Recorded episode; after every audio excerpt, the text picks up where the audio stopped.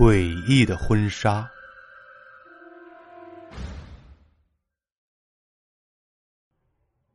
减肥是女孩子永恒不变的话题，而作为准新娘的薇薇，更是迫不及待的想把自己变瘦，再变瘦，因为还有两个月就是她的婚期了。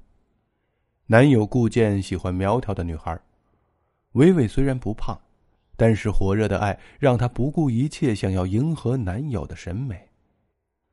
顾健是时尚圈知名的婚纱设计师。年轻有为，是时尚界的新宠。他曾经有过一个女朋友叫小雅，但是就在结婚前几天，竟然失踪了。顾健自那之后消沉了一年多，是微微的不断靠近和关心，才让他重新振作起来。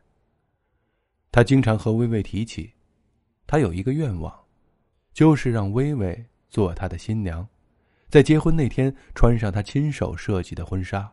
成为世界上最美的新娘。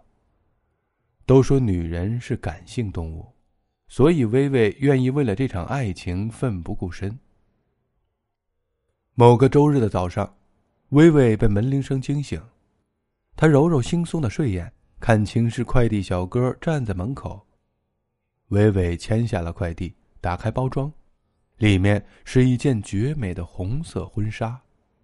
只是里面的颜色有些刺眼，就像是血一样。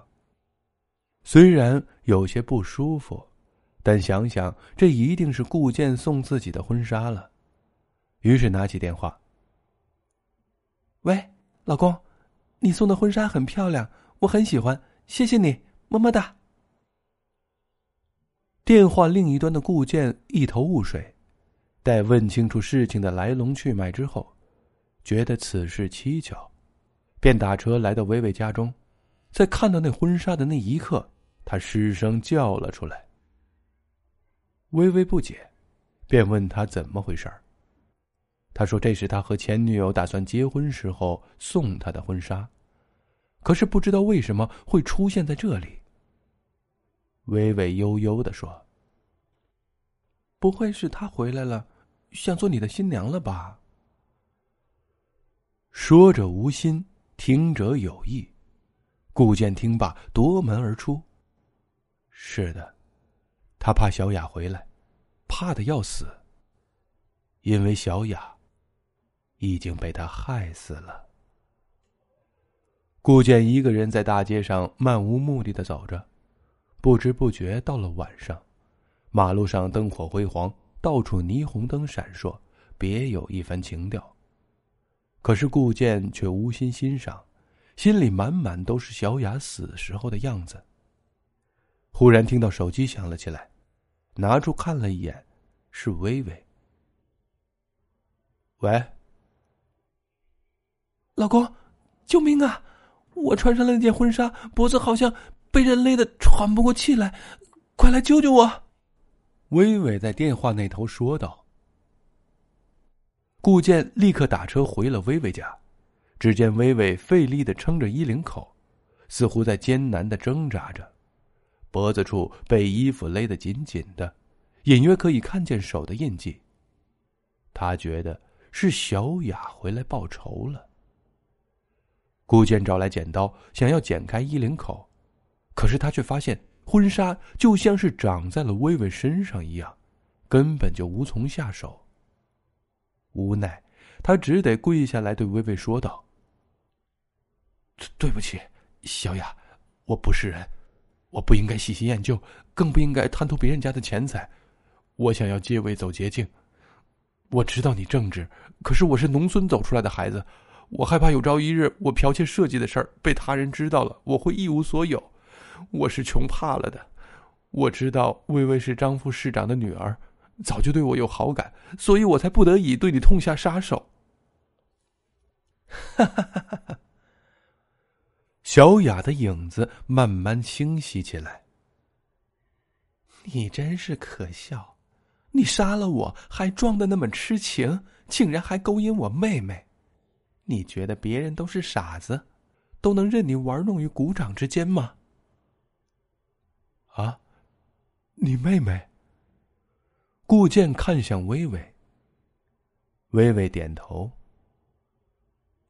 我是小雅姐同父异母的妹妹，小雅姐失踪了，托梦于我，我才知道她的失踪有蹊跷。今天你总算承认了。微微说着，手里一晃：“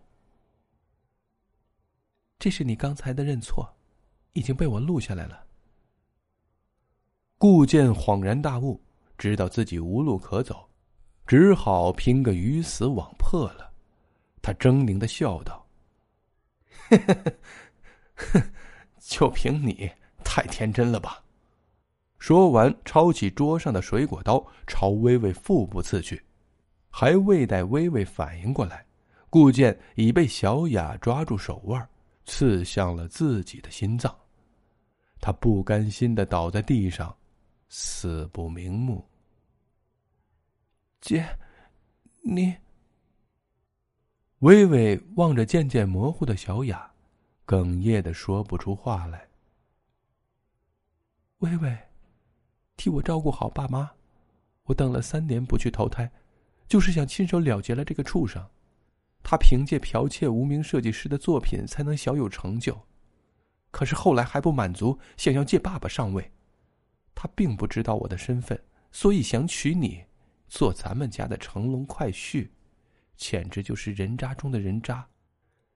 现在，姐姐终于可以安心的走了。微微，你要幸福。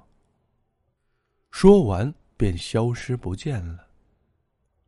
微微望着小雅的照片，嘴角浮现了一抹鬼笑。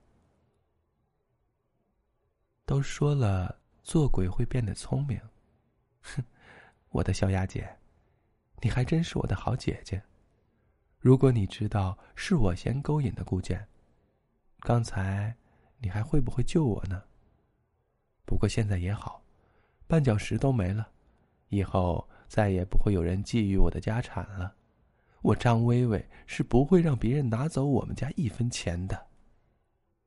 说完，眼里闪过了一抹狠厉。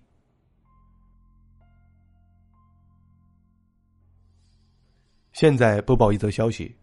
张副市长与前妻之女张小雅于两年前婚期前几天无故失踪，前未婚夫即著名设计师顾健，昨日向张小雅的妹妹张薇薇认错，承认杀害了张小雅，并不堪忍受心理负重，于昨晚趁张薇薇不备自杀于张薇薇家中。警惕各位男女青年，恋爱有风险，需慎重妥善处理，以免招致杀身之祸。